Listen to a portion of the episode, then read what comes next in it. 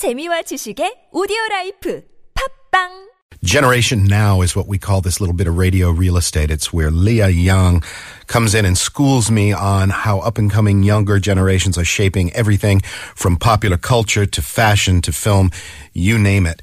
Hi, Leah. Good morning. Good to see you. Um, what are we going to talk about today? Well, I'm going to talk about the most notable trend that you can easily come across these days. So I, I have a question for you. Have you seen teenagers or young ones wearing hanbok around Seoul? I have. Um, it's particularly sort of in the Myeongdong, um, Insadong kind of area. Yeah. They're wearing them with each other, which is, you know, young people with each other walking around in hanboks. Yes, this trend of wearing hanbok is casual days are quite new to Koreans too, actually. Although hanbok is a traditional outfit for a long period, hanbok was considered to be very outdated. So mm. people would only wear and purchase them on special occasions like when you or your children get married for photography mm-hmm. as a symbolism and maybe wear the same hanbok at your child's first birthday and that would be mostly it. Yeah, super formal occasions, maybe getting your family photo or uh, major holidays, that kind of stuff. And Mm-hmm. Yes. Mm-hmm. otherwise, the hanbok stays in the closet. But that's that's kind of changing. Yes, so it relates to the fact that young ones are always looking for something new, something fun, something postable. And in the search of something new to do that is eye catching, renting a hanbok and going to palace areas for photos, which was a great tourist co- course, took notice from the local Koreans. And many people now visit the palace area because it looks good in photos, which has a good deal to all youth culture. And one of the main reasons for bringing back the traditional garments and trend relates to the five major palaces entrance fee rules. So 경복궁, 창덕궁, 창경궁, Gyeonghui-gung, Deoksu-gung. They're all in downtown Seoul. And the palaces mark the entrance fee usually 3,000 won. And if you wear hanbok, it is free. It's free of charge. Mm-hmm. So even I could take advantage of that. I could wear a hanbok and get in free, right? Yes, you. So you can not only have fun, but you can also save your money and have and good have pictures. really cool SNS posts. have you done this? Not have you yet. done the hanbok thing? You Not still- yet, but I, I I'm attempting to. Uh huh. And sometimes like um, rental businesses spring up around these palaces. I've I've walked by places that say hanbok for rent or something like Yes. that. You can, you can just get them. So you put on your hanbok, and um, I mean, is is this basically the same hanbok that generations have worn for hundreds of years, or is there anything particularly new about the way people wear it? Style wise, um, it's sort of different. So when you get married, there is a typical color palette suggested. So greenish tops and reddish skirt is mostly suggested. And for the bride's mother, you're uh, suspected to wear pink tone. And if you're a groom's mother, you're mostly wearing a blue tone. I had n- I n- had no idea they were color coded like that. That's interesting. Yeah, but for rental, there are more options with playful colors. So glamorous flower pattern tops or regal gold decorated tops with colorful skirts with patterns and almost like a performer style with more decoration. And there's also a simple modernized version with a wearable style. So there's great variety there. So, in addition to saving you the expense of buying a hanbok, they give you the option of all of these pretty patterns and things that you might not um, have in your own closet. Mm-hmm. Yes. As we mentioned, they're sort of popping up around palaces and stuff. What's it cost to, to rent a hanbok and wear it around? So the average cost would be thirty to fifty thousand won, and you can find cheaper versions that starts from five thousand won as well. Wow, that is very cheap. Mm-hmm. Um, and so you you get your free entry into the palace. Suddenly, you have history as your backdrop, and you post your social media. Uh, is that all there is to it? Yes. Well, some people would take a step further and hire a photographer to take profile pictures while wearing hanbok. So we call it snap picture, snap 사진, or date snap, or hanbok snap. So date snap? yeah. Even though you're not on a date, really, right? Or maybe often- you can be Yeah. wearing hanbok. Is that a good date idea to go, hey, let's put on hanbok and walk around a palace? Would that be like, if, if, if somebody asked you out on a date to do that, would that be a good idea, do you think? I think so because most dates rely on restaurants these days, so there are not many activities involved. So Uh-huh. Yeah. if somebody asked me to go to a palace, then I would happily go there. Okay, so Mm-hmm. it's a little bit more of a creative idea. Palaces, uh, there's all kinds of settings around Seoul. like, yeah, I mean there are also hanbok cafes, so you can borrow a hanbok and take picture while you're drinking ca- coffee. Really? Yeah. Well, honestly, this That's is more thing? of a girl thing Okay. to do, but yeah, it's still fun. And since you can rent the hanbok from morning to 6 p.m., you can move to close areas like Bukchon Hanok Village or Ikseon-dong or Samcheong-dong and continue on taking pictures and visit traditional dessert cafes or maybe museums to make more memories. So this hanbok thing is a could make a good one-day trip. Yeah. So you've got the hanbok all day. You may as well take advantage of it and walk around. Is walking in a hanbok okay? I mean, they're easy to move in, right? Well, not only just wearing hanboks, but the places that we just mentioned are considered to be more hip these days. So uh, apparently, well, I asked my parents, but 20 to 30 years ago, when my parents were students, because of the vast space and peaceful surroundings, they say the palace areas were the hot place to arrange a date or a meeting, like a group date. Okay. But when I was growing up in middle school and high school, it was mostly an assignment to visit the historical sites during vacation. So it's a place that you're not really interested in, but kind of forced to go to. Mm, and then came the social media platforms. Yes. And now it's like a place worth going for amazing backdrops. And people are now willing to know better. And I think um, the K drama with historical content these days has arose the attention to the palace areas.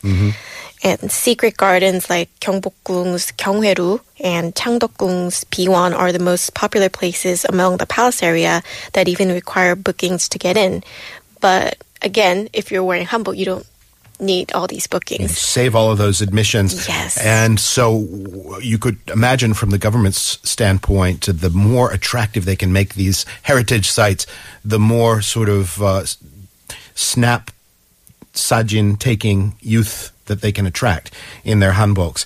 Um, I, I, is the government doing anything to cultivate these uh, sort of sites, make better backdrops, and increase the backdrops? Well, uh, at one point, Seoul was covered with franchised brands and mostly Western brands, especially coffee shops. But interesting, it's interesting to see the traditional trend coexisting, and I think government is trying to balance off that two trends going on. So the gentrification on the westernized version shops, uh, the government is restricting the using English signs around 종로. So even if a franchise brand takes place, the sign has to be written in Korean. Mm. And also the government is investing on taking care of the national museums and trying to modernize the commercial district around the palace areas in Insadong. Hmm Yeah, I mean, Inside Sadong, it's always been the case that they make all, even the big chain businesses write their name in Hangul. It's interesting to see that they're kind of expanding that concept out into the broader uh, Jongno area. Um, I mean, it's it's it's kind of a big change, right? Yeah, well, also for stimulating a certain region to bring back life again, young artists plays a big role too young artists who are always in the search of trying to find a place with cheap rents to open up a studio are the ones who notices the dead areas and turns it into a popular place. So starting from Garosu-gil, Yeonnam-dong, Samcheong-dong, and now 익선동 all started to boom with the help with young artists. Yeah, Ikseondong. Uh, we did a um, an urbanism feature on that, and it seems that name Ikseondong comes up at least once a month on this program for all the changes that are going on there. right? Yes. it used to be um, just kind of a, a dead Hanok village, and they've revived it completely. I mean, uh, it, it looks completely different, but it still has the tradition kind of aspect. Well, the idea of it, the tradition is slightly changing, so it's something that you have to know and learn. And now it's more of an enjoyable culture. And adults would teach us to the importance of preserving the traditional culture as it is and respect the spirit and his history behind each aspect. But the young ones are taking the culture to the next step, embracing the origin that could be perceived old and boring to a modernized version that satisfies the newness everybody's looking for. Oh yeah, it's uh, reviving tradition and putting a spin on it. Um, it's kind of an homage to the tradition that went before. And interestingly, I'll just mention in passing: Have you seen where Koreans go abroad and they wear like a modernized hanbok, um, kind of representing Korea? Uh, there's lots of young people taking shots of themselves in front of the Eiffel Tower or something like that, wearing Yeah. sort of an updated hanbok. That's kind of a trend too. Um, this extends to food. This whole kind of revival idea, right? Yes, well, not necessarily the traditional food, but a very Korean snack I have to talk about is tteokbokki. So it could be said as a national, it's a national snack for all high school girls. It's a stir fried rice cake that used to be sold in street vendors and tents for quick snack. And it was considered junk food, mostly from parents. Ah, really? But now they're turned into franchise business model empires. They have m- menu with modules in the form of deli, so it's all taken indoors. And with kimbap, there's even a new word called gourmet school food. So gourmet bunshik. It's an upgraded version of the school foods, so they put in healthy ingredients. And some of them are developed in fusion style, so like cream sauce tteokbokki or fried shrimp kimbap or galbi kimbap could be a good example. So it's slightly a higher price from 3,001 to 10,001. These aren't your sidewalk tteokbokki anymore. These are Mm, So junk food come tteokbokki. into gourmet food. cream sauce tteokbokki. Uh, that's like a starch bomb in a heavy cream sauce. Uh, I can imagine uh, being able to eat those uh, on a regular basis.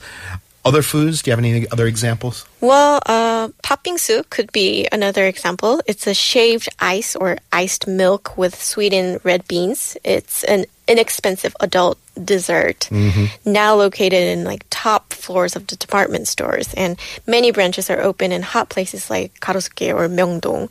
It and they also have a derived version of injeolmi bingsu.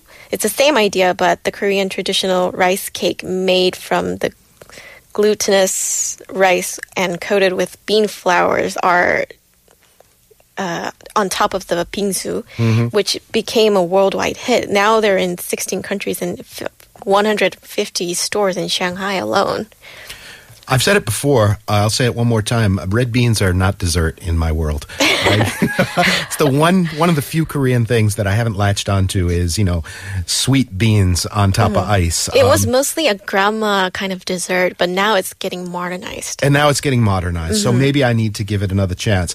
We've got a very short time here uh, left, Leah. What do we want to hit before we? Uh, maybe you can just kind of sum up the, the the whole thing. I mean, this is basically just um, reviving tradition. It happens in lots of countries, but it's happening here, especially led by your generation, right? Yeah, I think part of the reason that the attention is on the traditional goods has to do with the privilege the young Koreans had to study abroad or travel abroad, and they've seen a lot of other countries handling their heritage. Which is very inspiring, and I think it opened up the new perspectives for the young generation to not only form a new culture, but think of a new business that could be built around it. Well said. Globalization fueling the trend. Leah, thanks for coming in. Thank you. And we're back with Did You Know right after this.